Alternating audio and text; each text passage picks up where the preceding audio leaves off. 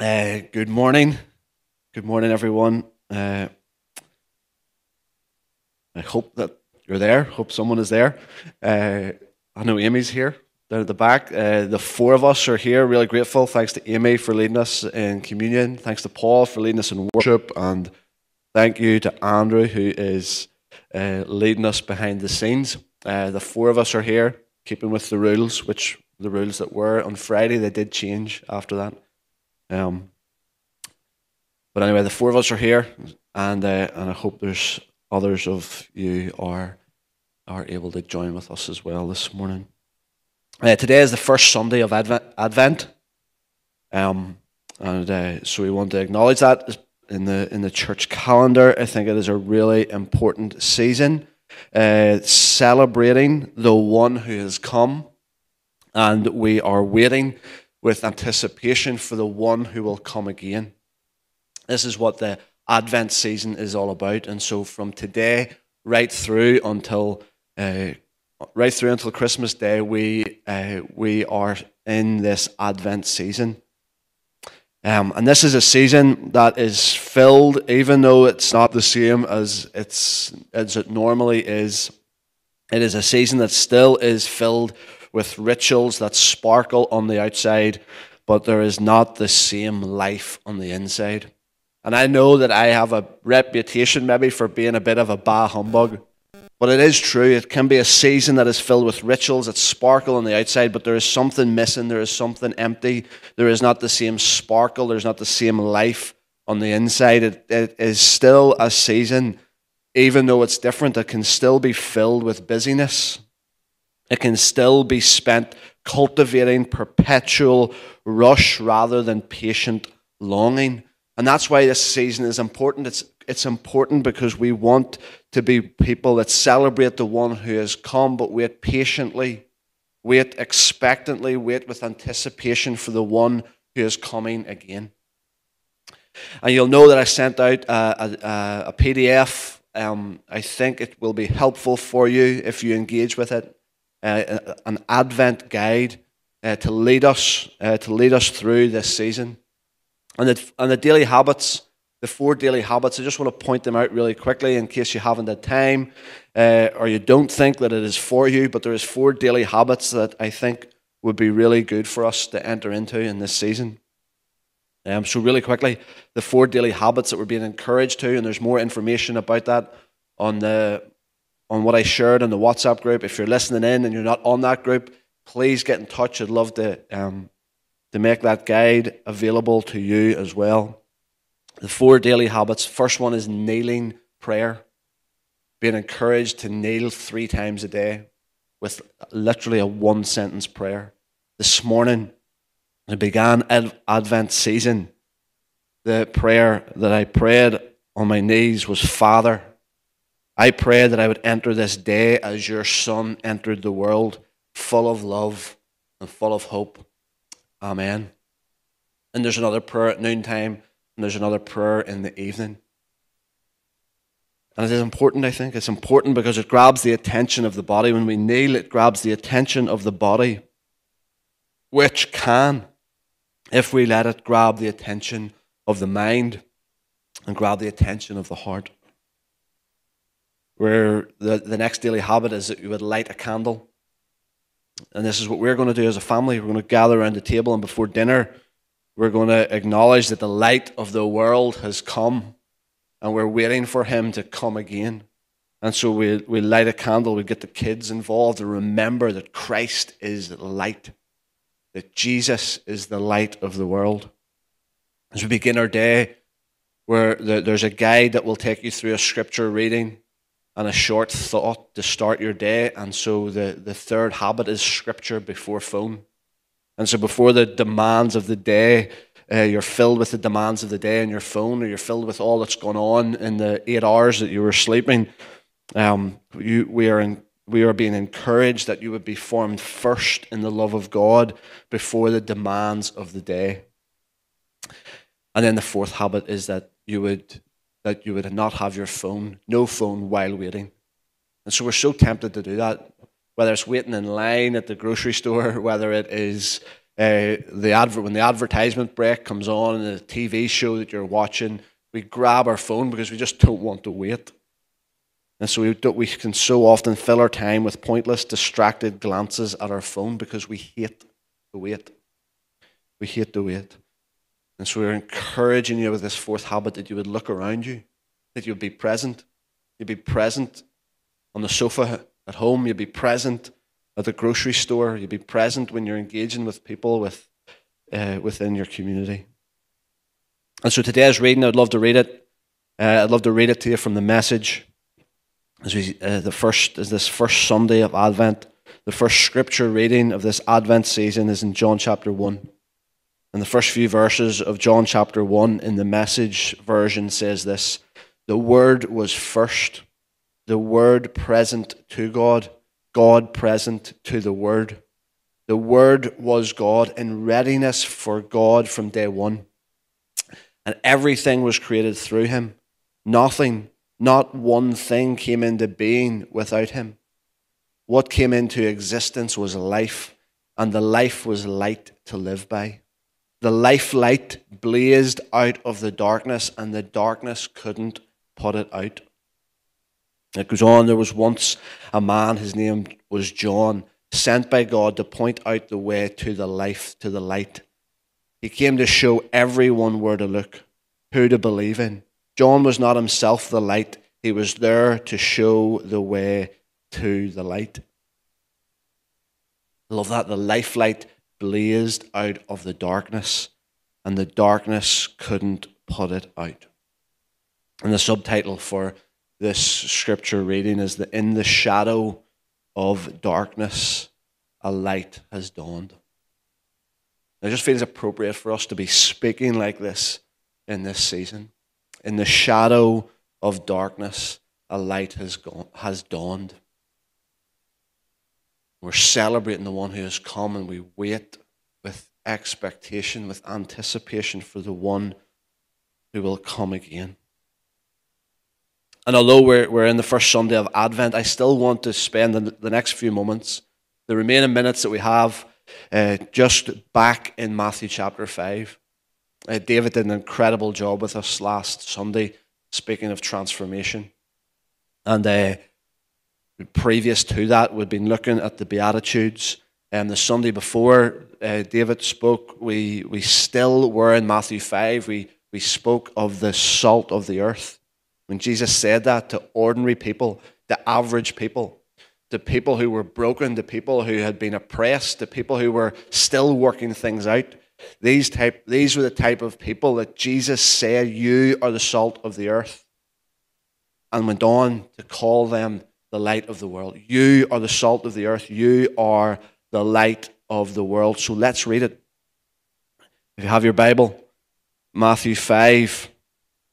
I hope it's well worn. I hope the Matthew 5 and 6, 7 in your Bibles are well worn by now. But Matthew 5, verse 14 You are the light of the world. Jesus speaking to his followers, Jesus speaking to those that are living out this, uh, this beatitude way of life. You are the light of the world. A city on a hill cannot be hidden. Neither do people light a lamp and put it under a bowl. Instead, they put it on its stand and it gives light to everyone in the house. In the same way, let your light shine before men, that they may see your good deeds and praise your Father in heaven. And these verses, uh, they, they do feel quite um,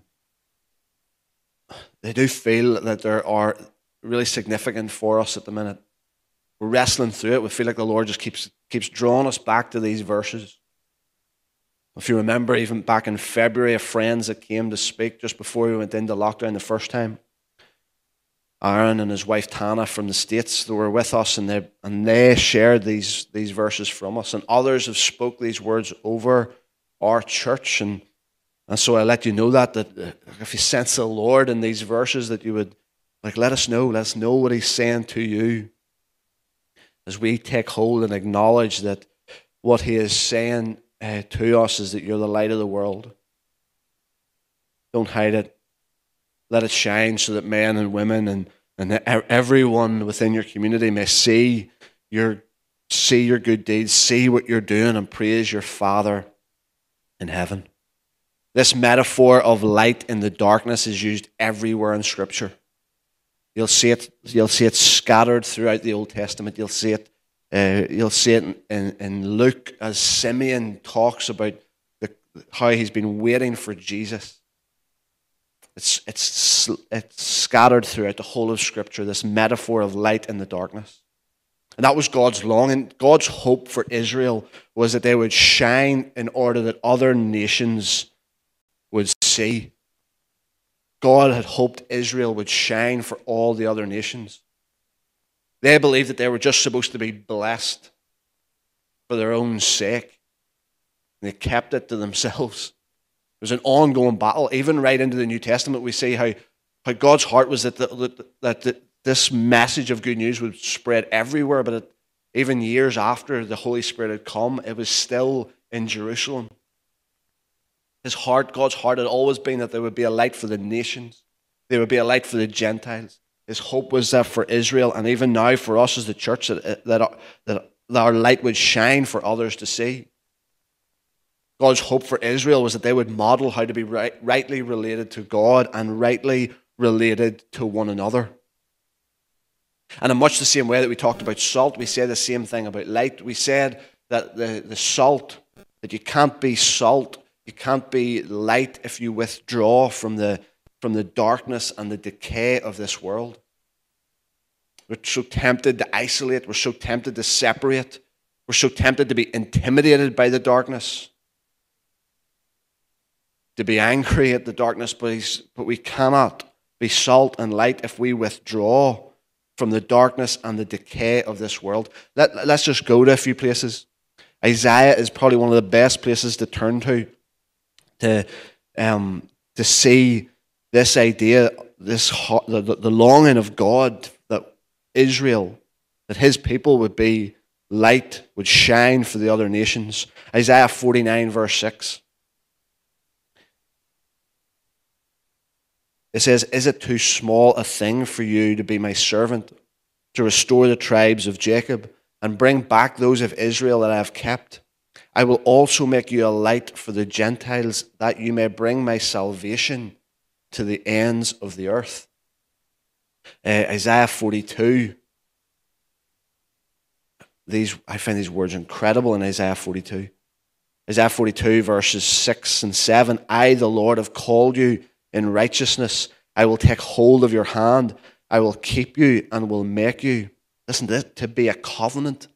I will make you to be a covenant for the people and a light for the Gentiles, to open eyes that are blind, to free captives from prison, and to release from the dungeon those who sit in darkness.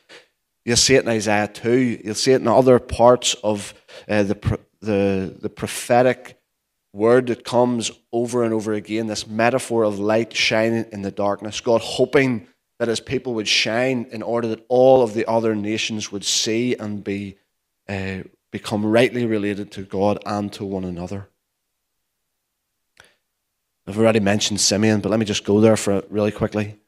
Simeon, this Old Testament character that we know little about, um, but he was a man. Luke 2, verse 25. He was a man in Jerusalem. He was righteous and he was devout and he was waiting for the consolation of Israel, and the Holy Spirit was upon him. And it had been revealed to him by the Holy Spirit that he would not die before he had seen the Lord's Christ. And he praised God. This is what he said whenever he held uh, Jesus in his arms. Simeon took him in his arms. He says, Sovereign Lord, as you have promised, you now dismiss your servant in peace, for my eyes have seen your salvation which you have prepared in the sight of all people, a light for revelation to the Gentiles and for glory to your people Israel. Jesus is the light of the world. That's what we are that's what we are speaking about on this first advent of this first Sunday of Advent. We see it as it was the anticipation of those that that uh, that had eyes to see and ears to hear that Jesus would come as the light for revelation to the Gentiles. Jesus is the light. But whenever we come to Matthew 5, we now see that Jesus is saying to us, to those that are following this kingdom way of living, to those that are mourning, to those that are meek, to those that are merciful, Jesus is saying, You are the light of the world. And I think it's just something for us to reflect on, it's something real for us to meditate on this first Sunday of Advent. What does that look like? That Jesus is the light of the world, and now he says to us, You are the light of the world, go and shine. See, we are, we've come to know, if you've been around church any length of time, you'll know one of the most one of the most popular ideas of what it is to be the church popular images of the, of the church is that we are the body of Christ. We are now the extension of Jesus, if that's all right to say that. We are now the extension of Jesus. We, we, we have the same head, we have the same source. See, it's not a different light that we are talking about here, it's the same light. We are conduits of the same light. And so when Jesus ascended back into heaven, his intention is for us as the body of Christ that we would be conduits of the same light. It's not a different light. It's the same source. We are, we, as the body of Christ, we are an extension of Jesus. We are an extension of this light. He, he came to bring light to all the nations. He came to bring light to the Gentiles, to bring revelation to everyone. And, I, and as I consider this, as I think about what this means, I think that it feels to me as I read and engage with the, the life of Jesus throughout the Gospels, it feels like he just is constantly asking the question where is the darkness? Where is it really dark? And I think that's where we find him in places where people are grieving the loss of their only son. We find him uh, in places where those that have been rejected and, and, and resisted for so long, he invites them around the table. He allows them to, to pour their perfume over his feet, and, and he, he's incredibly close to those that everybody else was distant from. Because he was, he was thinking, where is the darkness? Have come, come to blaze in the darkness. It blazed, this light blazed out of the darkness, and the darkness couldn't put it out. And I think Jesus had that in his mind. Where is it? Where is, where is people at their most darkest? Where in our community, where in the, the villages and the towns that Jesus went through, where is it? Where is it at its most dark? Sometimes, as we said, speaking of salt, sometimes our salt, we're just, as churches, we are all, salt is all gathered into one place cannot be the salt of the earth if we're not in proximity, if we're not in, in, close to those that we're called to be salt to. It's the same as the light. Like if I, I don't know if you're anything like me, but I, I spend so much of my time walking around the house turning off all the lights. You can just get too just get too bright. There's there's there's two lamps and there's the big light in our living room. You only need you only need one of those lights on. Before I go into a rant and Judith Swit turns the TV off, I think that there's times that that can be the same for the church. We, we love meeting together. And I miss that we're all not here today, but there's times at the church we can just be, again, pointed out that song last time, oh, you're in your small corner and we're in ours, and, and so we shine in our little corners, but that's not what we're supposed to do. We're not supposed to be hidden under a bowl. We're not supposed to be hidden under the four walls of, of a building. We're supposed to shine. We're supposed to find the places where it's at its most darkest and shine. And, and so as we as we enter into this Advent season, I would be encouraging you to practice, to try, at least try these daily habits. Start off your day being formed in the love of God before anything else. And even be asking yourself that question where is it dark? Where are people finding things really difficult at the moment? Where is their need? Where is it dark? And where can I go and shine really brightly? And if we are doing it right, if we're doing it right, it, it's not going to point people to us, it's going to point them to Jesus. We're doing it right. And can I just say this as I finish? We don't shine. We don't shine our light in order to get people to sign on a dotted line that they're now part of us, that they now belong to our club. That's not why we shine. And so we're putting on events here in this car park, and I believe that we're shining. Like we're doing the events at, at 4.30 and, and 7.30. Uh, we're doing them late in the afternoon into the evening where it is literally dark and we are shining bright. But I think we're doing it uh, uh, I think we're longing for it to be deeper than that. We're aware that there's people in this community that, that just feel like hope is being stripped away, that joy is being stripped away. And so, what can we do just to shine in the darkness? And so, we're wanting to use this, this space. And we're not doing it with any agenda. We're not doing it, we're not shining our light in order for people to, to sign in the dotted line that they'll come and, and we'd love people to find Jesus. You don't have to, you don't have to, you don't have to believe before you get to belong. You don't have to get everything in order before you get to experience the love of Jesus. And so we shine not to get people to, to sign on a dotted line. We shine because it's who we are and that's what we do. And see, that's what Jesus just, just, just called it as it was. You are, not you will be, or any other, any other agenda any other what ifs. He says, You are the light of the world. Now go and shine. Let people see what you're doing in order that they'll give thanks to God. And so we shine simply because it's who we are and simply because it's what we do. And I am convinced of this. And I'd love it that you'd be that you put me to the test on this. I'm going to put myself to the test on this. There is a joy that comes when you sacrifice for others. And for, uh, for, for some of us to, to, to be able to shine effectively in places of darkness, it's going to mean you're going to have to sacrifice. Whether it's in giving away your time, your talent, or your treasure. There's, there's, there's a sacrifice that will have to be made for you to shine in the darkness.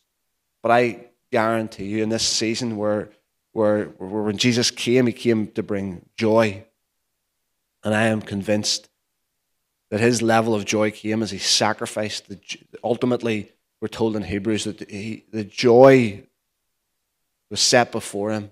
Because of the joy set before him, he endured the cross. And that's how he lived. Lived this self sacrificial life. Uh, and it was, it was joy for him. And I think that that will be your experience. As you, as you shine in the darkness, as you sacrifice for the sake of others, you will experience a joy. And it might seem incredibly countercultural. Whenever we're so consumed with get, gathering up stuff for ourselves, ourselves and, and for our kids and for our families.